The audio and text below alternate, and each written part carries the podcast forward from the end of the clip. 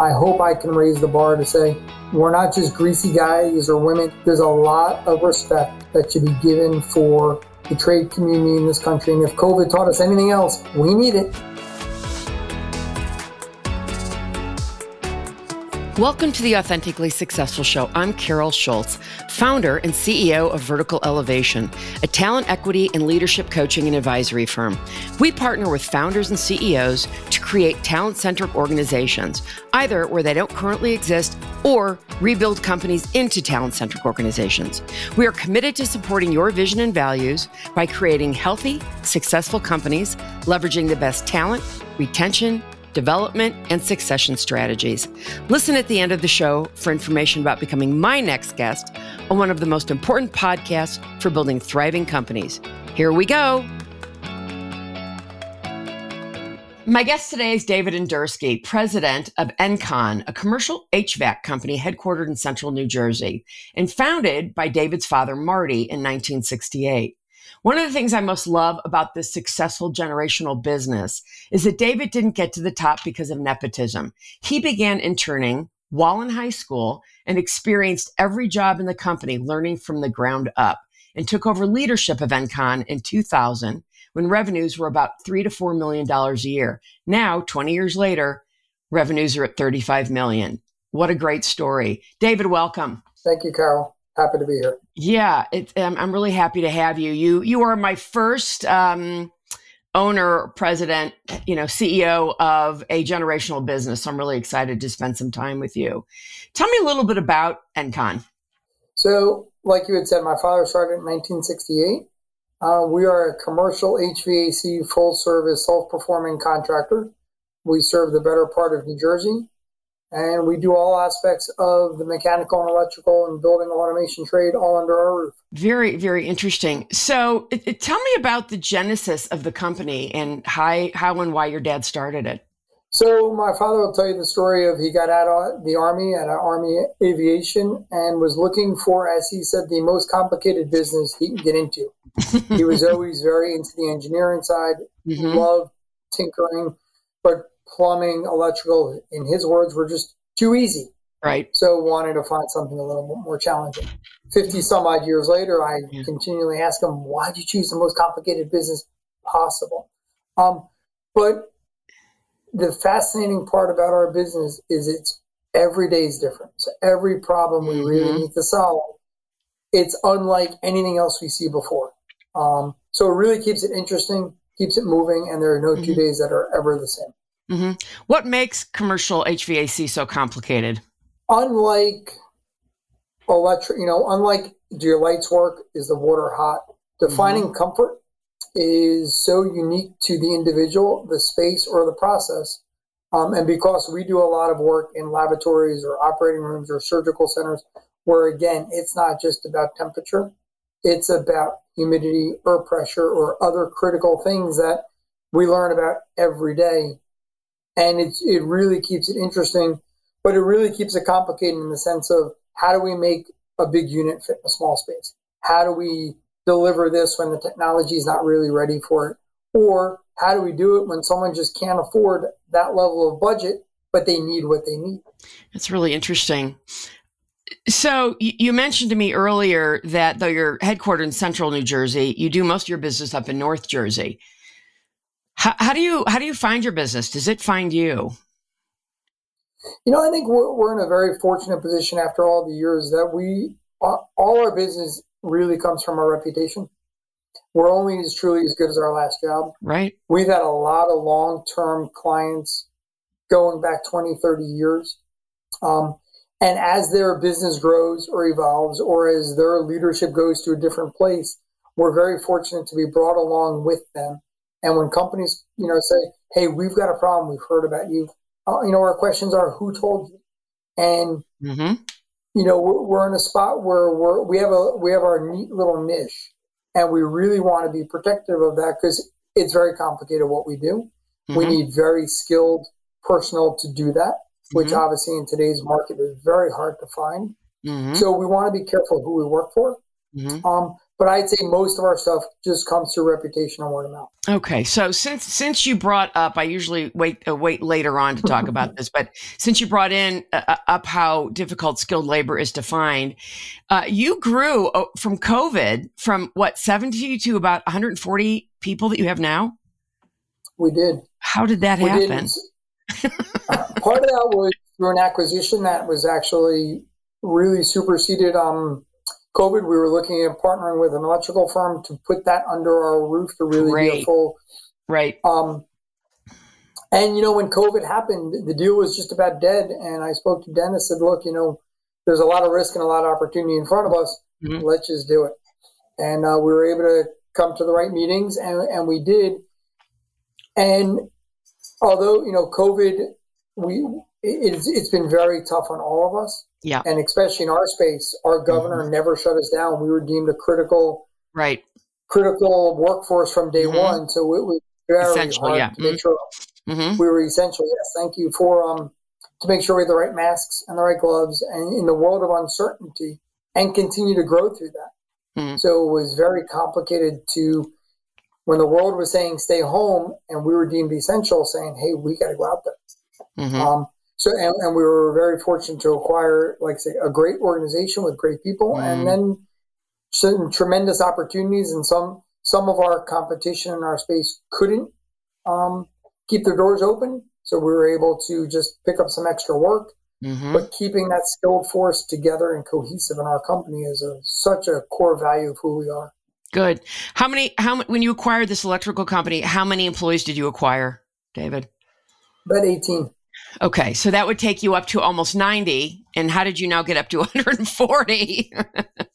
like So that, that business re- really skyrocketed. So we were able to go to our existing client base and say, okay, we can now offer Got it. all of this with one contract, sure. one single point of contact. And it's really a need that we felt was really vital to to our success. And um, we've had opportunities now. The electrical group brings on work for the mechanical group. The mechanical mm-hmm. groups open tremendous doors for our electrical group. Wonderful. So I'm going to say we're about 40 people in that group now. Okay. And uh, so, yeah, it's grown. I mean, you're not an electrical expert, correct? I am personally not an electrical expert. Okay. So, do you have somebody else running that division for you? We do. And, and I'll tell you, Carol, I'm, I am not a skilled person like 95% of our field mm-hmm. um, I grew up with them and I said when I, you know, when I started, I'm a really good helper. Mm-hmm. I can go get you things. I could think about things, but if you want me to perform this task, I'll never be what you are. Right. So we've got some really competent mechanics technicians out there. Mm-hmm. Um, and it's true with the electrical space. I understand enough to be dangerous in it. Um, but we've got, I, you know, at the size we are now, it really, and I, I say this in wherever I speak these days or whatever I do, it's about the team. Yeah. I'm really good at what I do. Yeah. And I'm really bad at a lot of things. And I've got the right talent mm-hmm. to make sure they're really good at what they do. Mm-hmm. And I no longer try to be the expert of any of it. I just try to make sure I surround myself with some really smart people. Mm-hmm. No, I, I, mean, I think that's what that's what the smartest leaders all do is surround yourself with people who are smarter than you in many areas, right? Yes, for sure. How did you culturally get this other company to mesh with yours? That's one of the biggest problems when companies acquire other companies. It, yes. And we had our share of parking lot meetings. We've had our share. So I will tell you this Sunday, we have our first cohesive family picnic, awesome. which we had to shut down last year. We had to have a virtual town hall last year. So Sunday will be the first time we were all together. Mm-hmm. New Jersey, the god, you know, the, the weather gods of, you know, New Jersey summer right now, it's 80 degrees. Wow. So we're very fortunate to not be dealing with a monsoon. Mm-hmm. So we've tried, we've done it in small group units. We've had, but getting everyone together has not been able to happen. Great. We, we were supposed to have an event a few weeks ago. We, we do different team building ones. We were supposed to do a bowling event that we mm-hmm. canceled because the thought of putting 120 people inside a bowling alley yeah, and, right. You know, Not real appetizing. No, and, and it's concerning because you know we, we we all have to perform our jobs mm-hmm. and we all have to be responsible and healthy. So how have we done it? Carefully, strategically, but not as a mm-hmm. whole group that I would like to. In fact, we're Sunday everyone's going to have different color name tags to at least know what division they work for. Yeah, that's great. Um, so at least we can identify in a silly manner. Hi, mm-hmm. I'm John, and I work for the electrical group. Hi, John, I'm Bill, and I work for the mechanical group. Mm-hmm. And you know, I've heard your name, but I haven't met you yet. That's so awesome. keep it light and fun that way. Yeah, I, I, bet you're super super excited to get that to get that underway this weekend. Hundred percent. Yeah, yeah, I imagine. How many people are you expecting? Sorry, I think our head count because this is a spouse family event, so we're yeah, going to sure. about 175. Great, um, that's awesome. And even that, I think it's great that we get at least you know meet meet the significant others mm-hmm. of our mm-hmm. workers. And mm-hmm. I'm a big believer it's important that everyone gets to socialize in a non-work setting once in a yeah. while because you know we live in a stressful business and yeah. that's yeah. challenging sometimes. Mm-hmm. You you were talking a little bit about, about some other companies going out of business last year, which of course has happened all over the country. And what do you think? It, I mean, can you even speculate what it might have been about their businesses that had them not be able to survive COVID and, and what it was about your business that had you survive COVID and grow? Yeah, Carol, I think a lot of uh, the New Jersey mechanical HVAC contractors, a lot of them my father's generation. Yeah. And they started in the, you know, late 60s, early 70s. And, you know, many of them were very successful, but they didn't have a succession plan. Mm-hmm. So they said, you know what, we're we're okay. We're going to use an exit strategy now. Mm-hmm. Whether they sold it to a consolidator, right. you know, a third party firm, private equity, or something, and they just said, it's time. You know, life's mm-hmm. been good to me. I'm in a good spot. I don't need to do this. I don't want to try to live through whatever the next chapter is going to be, and I don't have you know, a good succession plan. So I'm going to exit. Yeah. So there was a fair amount of that that happened in our marketplace. I am so glad you mentioned that because succession planning is one of my big things that I talk to, to talk to people about. Uh, you know, whether you're in a family business or a publicly traded company or in anything, it is so critical to the success of your business. You know, unless you want it to just go out of business, right? It is, and, and you know, in a generational business, you know, if my father was present with me right now, I tell him the same thing it is harder on generation one to make a generation business transfer of power right. than it was on me. Yeah. Because um, I had to take, tell my father, your baby's not ugly, but we want to do it differently. And if he's not willing to give me that control and, and autonomy, it can never succeed. That's right. That's exactly right. So do you have do you have sole ownership of the company? Do you give, you know, any kind of benefits to your employees that have been with you, pension plans or you know? So on the employee side, yeah, I think we try to do a very good job, especially being a non-union mechanical mm-hmm. in, the, in, in in state. We offer full medical. Uh, we have a 401k with a pretty aggressive um, matching component to it. Great. We, you know, our PTO policies are, you know, evolve every day. Um, mm-hmm. But we, we try to be best in class in all those categories. Yeah. You know, we you know we want to attract, retain, and That's right. and even on the employee side, we have a lot of people here long before me. So yeah. I'm on board now 25 years. We have mm-hmm. two gentlemen with us 40 years mm-hmm. um, that we're talking now about retirement for them. We're like, who's going to remember what happened here in 1983? Right. Um, and, and that you know that culture was created long before I got here the fact that we were able to keep and retain people in a very highly competitive um, talent marketplace where they Great. can all park park their vehicles and get a job tomorrow somewhere else. So we work hard to make sure we keep that environment healthy for them. Good. Well, that's and that's that's you know that's part that's one of my other pieces that I talk about. You know, we talk about succession strategies, retention strategies, right? Development strategies. So let's let's talk a little bit about your retention strategies. You know, having those having those things in place that you talked about are all really wonderful ways to do that. But what do you do about leadership development and those types of strategies? You know, I mean, are are do you have you've got all these people out in the field? You know, do they have? I assume they have a manager that they report to. Mm-hmm. Um, you know, what is that? What does your org structure look like for people who might want to move up? So I will tell you, you know, the growth has really created opportunities for a lot of the younger people here. Um, so we're not growing for growth's sake. We're growing. A, we've got good opportunities, but it's also created a lot of career paths for people that say, "Hey, how do I become a project manager? how do I become an estimator? Or someday I don't want to work with the wrenches or the tools forever. What does that path look like?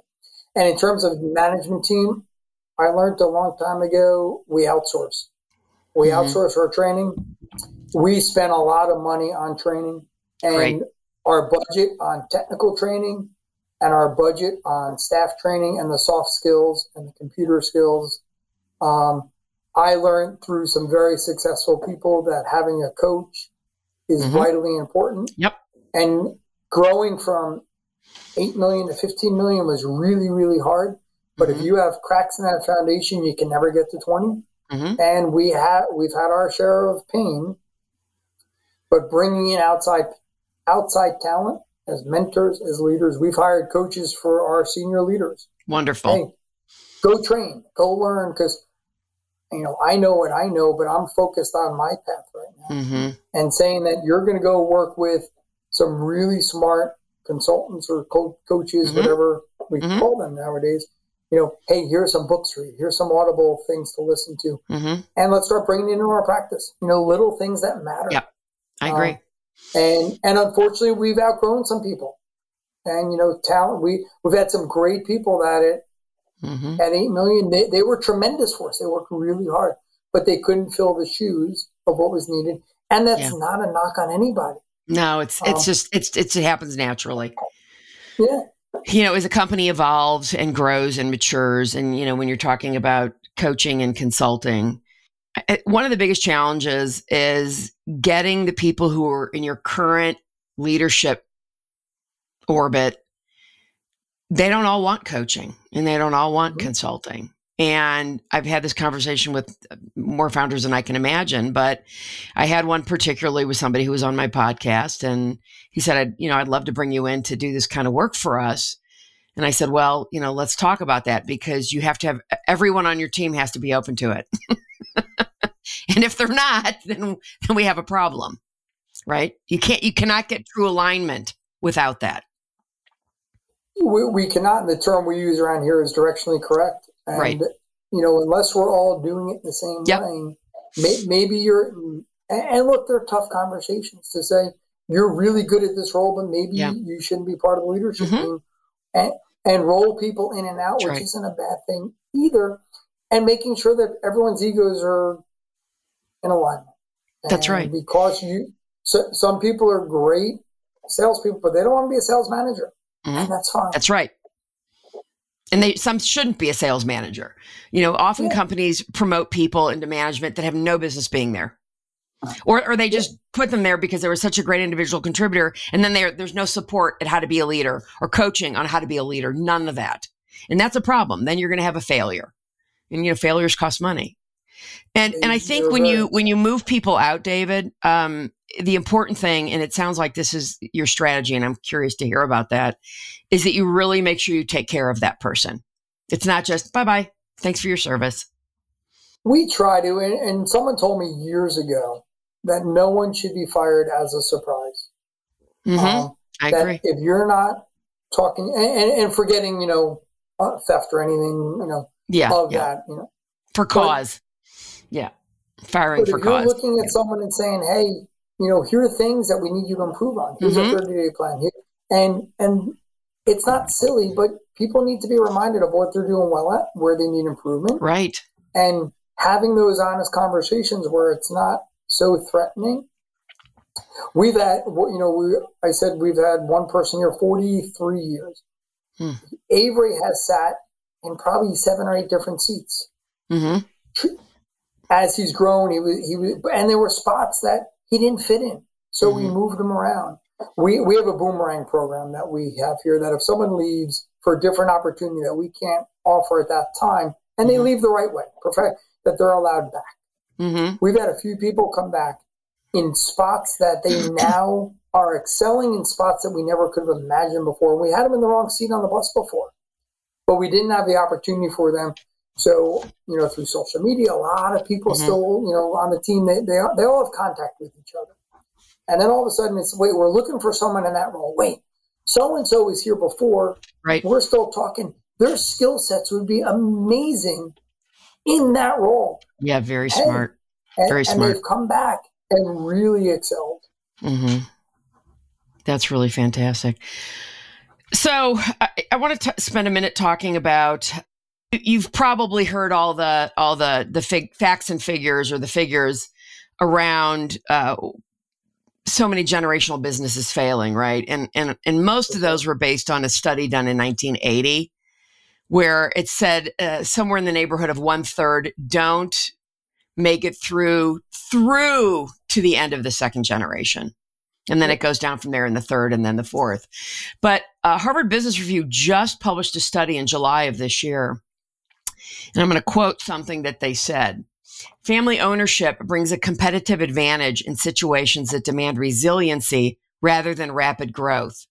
Family businesses with owners close to the business can adapt quickly to changing circumstances and balance the imperatives of navigating through the current crisis with the implications for the long term in mind. And it sounds like that's what you have done so far, yeah? Yes. And, and again, Carol, I'm going to go back to you. I give all the credit to my father on this conversation because mm-hmm. I know a lot of people and through a lot of other peer organizations that I'm part of it, very heavily based in the generational business. That mm-hmm. generation one is not allowing generation two to do it yeah. their way, whatever mm-hmm. their way might right. be, but it's different. And it, it creates turmoil in the business. Mm-hmm. It creates turmoil. You know, I say I'm very, very fortunate that we enjoy Thanksgiving dinner together and we work together. Right. There's a lot of people in generational businesses that can't do both. Right. They work together, but they yeah. can't see each other out of work. Mm-hmm. So the fact that I'm privileged enough to have an 83 year old father that comes to work every day. Yeah. The running joke in the in the family is my mother says I can't fire him because she'll kill him. Um, right. Well, this it, keeps him out of the house and out of her hair full time. You know right.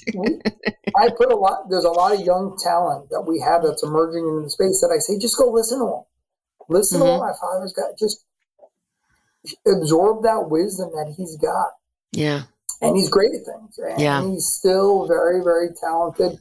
And it's a pleasure to work with him. So, in terms of finding that work life balance in a generational business mm-hmm. where generation one is willing to allow it to happen a little differently is really the magic sauce, in my opinion. Mm-hmm. So, you have two boys. Uh, do you think either of them will learn this business or you know what happens you know what's your succession planning for generation three if you have one or, or are you thinking you know i'll just sell the company? It's worth a lot more than it was. I i have a young i have the two boys in colorado that i talked about and i've got a 10 year old at home. Ah. so i don't know. Uh, do i see the two older boys coming back? I what i'd really like to do is at the size we are is let it be corporately run but family owned mm-hmm. and smart. we still like to look at ourselves as you know the real family owned business. My father's here. I'm here. You you can walk into any of our doors and mm-hmm. open it at any moment. Mm-hmm. There's things that we have to do now in the world that we live in on the yeah. corporate side. Yep. Whether it's HR, whether it's things to protect both the mm-hmm. staff and the corporation, that's making us a little bit more mm-hmm. rigid, but we really fight very hard every day for the mm. flexibility that makes us who we are. Mm-hmm. So, what does it look like going forward? Look, I'm 50. I'm 51, I should say. Um, I'm going to be here for a long time. So, you know, my job is different today than it was 20 years ago with the staff that we have. Mm-hmm. But we still love it. You still get to come yeah. to work and say, "What's our problem today? How are we going to mm-hmm. solve this?" Right. What you know, COVID's created obviously a lot of discussion in the indoor air quality space mm-hmm. created some opportunities, but it's mm-hmm. also allowed, allowed us to solve a lot of yeah. business problems on how they can mm-hmm. reopen private schools, public schools, what sure. technology. So that part of it is incredibly fascinating. Yeah, you know, I remember when when I worked in an office, which I haven't done since 2002. And and I've, I've always been super healthy, but working in a hermetically sealed building with mm-hmm. crappy ventilation. Everybody got somebody gets sick in the office, everybody gets sick in the office. Right? And if if COVID has taught us anything, it is that that's really important. Not just COVID, forget about that. People who have the flu and come to work, or they don't know they have the flu and they come to work, or they've got a terrible cold and they've got their hands all over everything. I mean, this is, you know, what what you're talking about is I think uber important at keeping people healthy. And, and, and anybody healthy that like me does not work from home. right. So, you know, a lot of the practices that became mainstream media, you know, in the operating rooms and spaces that we lived in every day mm-hmm. were normal course of business for us. So we be, you know, we yeah. were an expert in that to begin with. And this just kind of modernized it and publicized yeah. a lot of it. That's great. So, David, you've had a, a, a, real, obviously a huge impact on the company over the past 20 years. Can you say what impact, or do you, you know, what kind of an impact have you had on your industry? You know, I, I'd like to think we do a good job of raising the bar. Yeah. Um, there's a lot of, you know, in the trades generally, there's a, there's not a lot of respect for what, what happens out there. Mm. Um, these men and women they work really really hard mm-hmm. they should be able to a have the wages to to um, be rewarded for what they do right. you know our service technicians they're they're as much computer it people as they are compressor changers mm-hmm. and finding that skilled talent especially right. in the younger force i'd love nothing more than to hope that influencing the next generation to say you know, an IT or a finance role, and especially in this part of New Jersey where we have a lot of, you know, a lot of Wall Street, yeah, a lot of New York City influence. Mm-hmm. It's something to be proud of. You know, mm-hmm. to take pride saying I went there and it was broken, and when I left, I fixed their heat, their cooling, their their problem, and mm-hmm. and having pride in that. I hope I can raise the bar to say we're not just greasy guys or women that you know. That's right. Come home, come home. There's a mm-hmm. lot of respect that should be given for the trade community in this country. Right. And if COVID taught us anything else, we need it. Yeah. We need boots on the ground. You know, the mm-hmm. only way to fix this is to do it. And working hard for working hard for a day's pay is something yeah. to be very, very proud of. I agree. I agree. And and you know, it's interesting that you talk about that because so often I mean, I've seen it and I just don't get it. You know, people who are in, you know, white collar businesses, treat people in blue collar businesses like they're lower. Mm-hmm. And I'll tell you, if, if it were me, I wouldn't work with those people ever again. Right. Being yep. treated like that. Nobody deserves to be treated like that, regardless. You want your problem solved? It, it, the everyone I talk to, and primarily I'm I'm I'm talking to tech founders and CEOs, right? Mm-hmm. And it, every single one of them is solving a problem that needs to be solved, yep. and that's exactly what you're doing right? People have a problem that needs to be solved. And if you're if you're solving that, then you know that people have to understand that. And you're talking about paying your people well is just uber important. Again, that's all part of your retention strategy, right? Hundred percent. And again, I, I hope that it's not all about money, but but it's important.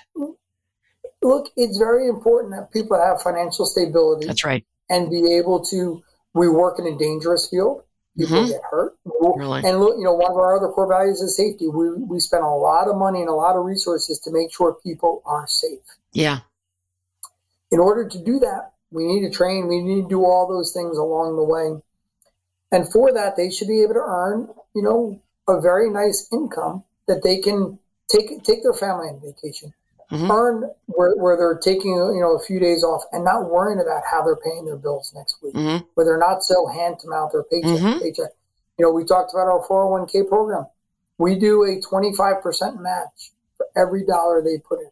So fantastic. I, it, it's very unheard of in today's world to do that, and we mm-hmm. encourage it every day, mm-hmm. especially the younger generation. You know, one thing my father instilled upon me is you got to max it out every day.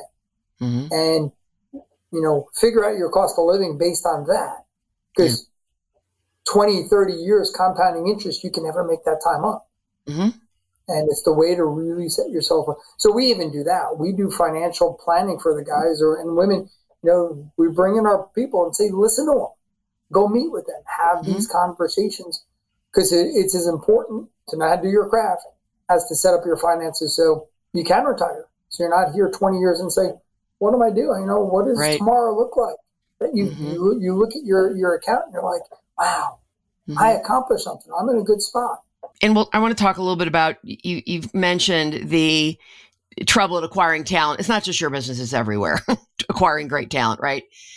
Um, but but especially when you're in such a specific trade like you are, I would think that if you're doing this well, people would be banging down your doors. Now, of course, you know, we all know I always refer to it as post and pray, right? You post an ad and who, who, who, who responds? People looking for a job, right? So tell me about how you're, how you actually go about acquiring talent and what that looks like.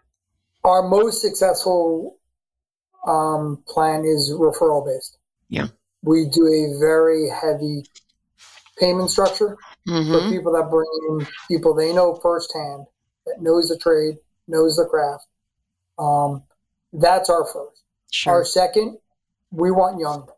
yeah. Give us the right attitude, culture of someone that's, you know, just learning at, at a Mm-hmm. vocational school, at a trade school, or in another craft that says, I Right. want to learn this. One one advantage I think we have now with some of the mass is we've got a lot of journeymen that are so willing to train younger people. Oh, that's fantastic. They need to be willing to show up, Yep. be trainable, Mhm. and want to learn. Yeah. From Yeah. that, I tell everyone that has an opportunity to get in the door, all you can do is listen. hmm Show up, work hard, do all the right things. The money will come, the opportunities will come, hmm and there's a lot of smart people here that'll teach you. Yeah. And I'd rather grow someone. Yeah. Internally. You know, if you look at the longevity of the company, Yep. you know, homegrown has always been a better success model Mhm. for us.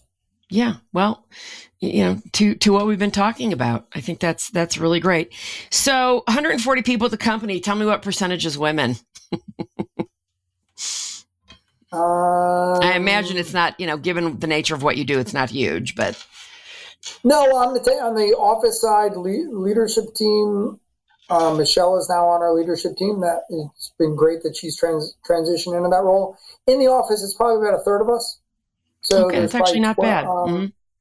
In the field, Yeah. you know, um, we're we're unfortunately currently not in a.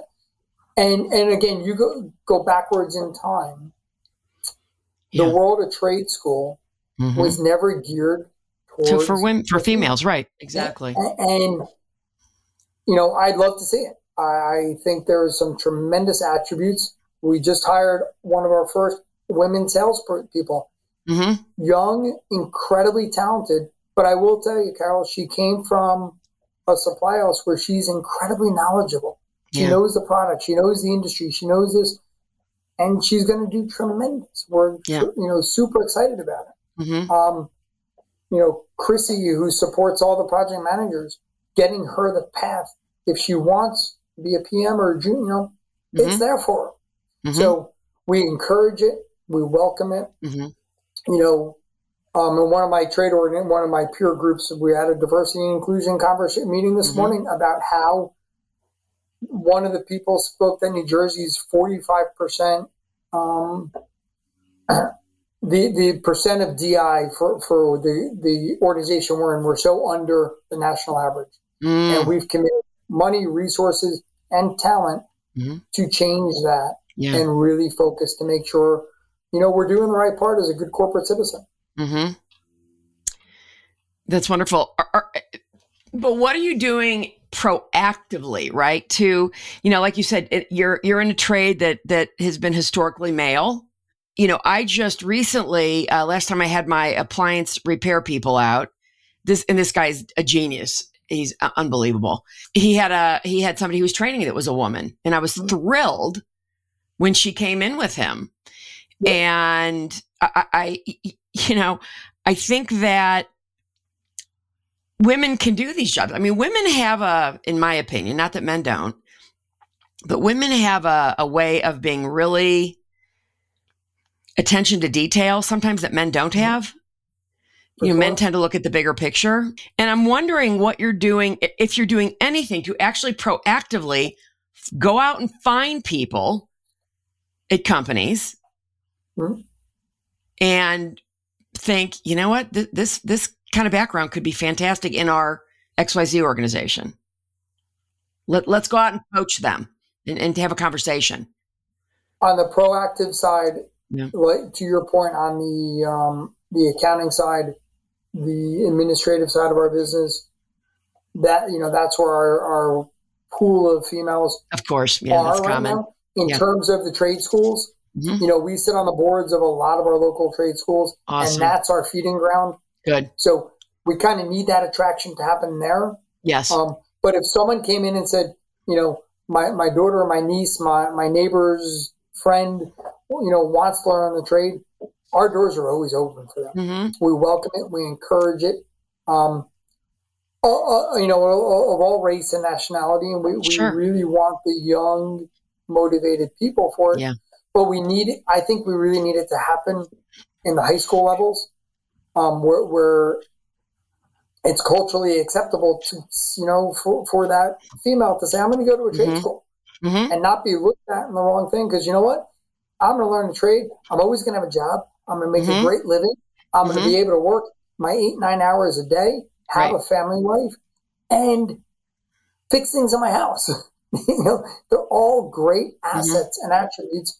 Once we get past the stigma, and I think as a country, we're, we're well past, you know, the, the stigmatification of, you know, I'm, I'm a female, I can't do this. Mm-hmm. Um, and it's not, you know, especially in the commercial world, we use many things where, you know, we're not using brute strength to pick things up. Right. I think in our space now, people are working more with their brains than with their muscles. Um, and I think it's a tremendous opportunity now for females to get into our trade space. Um, and, and it's funny because even with, we, we do building automation, the computer skill sets that it takes to do this and the ability to problem solve and think through problems Mm-hmm. um, with today's technology is very different than it once was. And I'd welcome, encourage, and in fact, based on this, inspired to go talk to some of the trade schools to see how we could be more involved as better corporate citizens Mhm. and see where we could be more impactful on this conversation. Yeah, that that's that's actually fantastic. So if somebody, you know, if if a woman, you know, was thinking about, and this might be something kind of interesting, you know, what do you suggest they do? You know, I think it depends on where they are in life. I, I think trade school is so important. Yeah. Um, there's so much fundamentally that's important to the to learning to being successful in this business over time. That Mhm. knowing that trade school is a great opportunity Mhm. for that. And if they have the opportunity, we could, they could work, you know, for a company in the space and do some trade school or stuff Mm-hmm. Yeah. online or at night. Um, you know, I know for us, we have programs where any we pay for hundred percent of someone's industry education. Wonderful. So if someone's motivated to learn and progress, um, well, look, we could teach in house, but there's only so much you know you could do in Yeah. a 40 hour week. Yeah. So if people are willing to go to a Lincoln Tech or a DeVry, and there's some Mm-hmm. great vocational programs by us, we pay Mhm. for it. We pay 100 percent of it. So if somebody listening, male, female, whomever, uh, says, "Wow, I, you know, this is a business that I'm interested in. This is something, I, or this is something I've been doing." How do they get in contact with you? What do you suggest they do? So our website, um, I'm on LinkedIn under David Endursky. Um, NCON has a LinkedIn page as well, or our website www.nconmech.com. Okay. I think we're pretty uh, pretty findable out there in, in today's world, Carol. Yeah, yeah. Well, that's that's that's important. Well, David Endursky, um, president and owner of Encon. Uh, thanks so much. This has been really an interesting conversation, and uh, gosh, I've learned a lot. Well, Carol, I appreciate the time, and we were excited to be part of it. And thank you. Thank you for listening to Authentically Successful. If you are a successful founder or CEO who would like to be on this program, please visit verticalelevation.com slash podcast slash apply. If you learned something from this interview and it made a difference, please share it on LinkedIn or Twitter. You can also do a quick screenshot with your phone and text it to a friend. And if you know of someone who would be a great guest, tag them on LinkedIn or Twitter to let them know about the show and include the hashtag authentically successful. I love seeing your posts and great suggestions. Lastly, we are regularly putting out new episodes and content. And to make sure you don't miss any episodes, please subscribe. Your thumbs up, ratings, and reviews go a long way to help promote the show and mean a lot to me and my team. If you want to know more, go to our website, verticalelevation.com, or follow me on LinkedIn. This is Carol Schultz. Thanks again for listening and see you next time.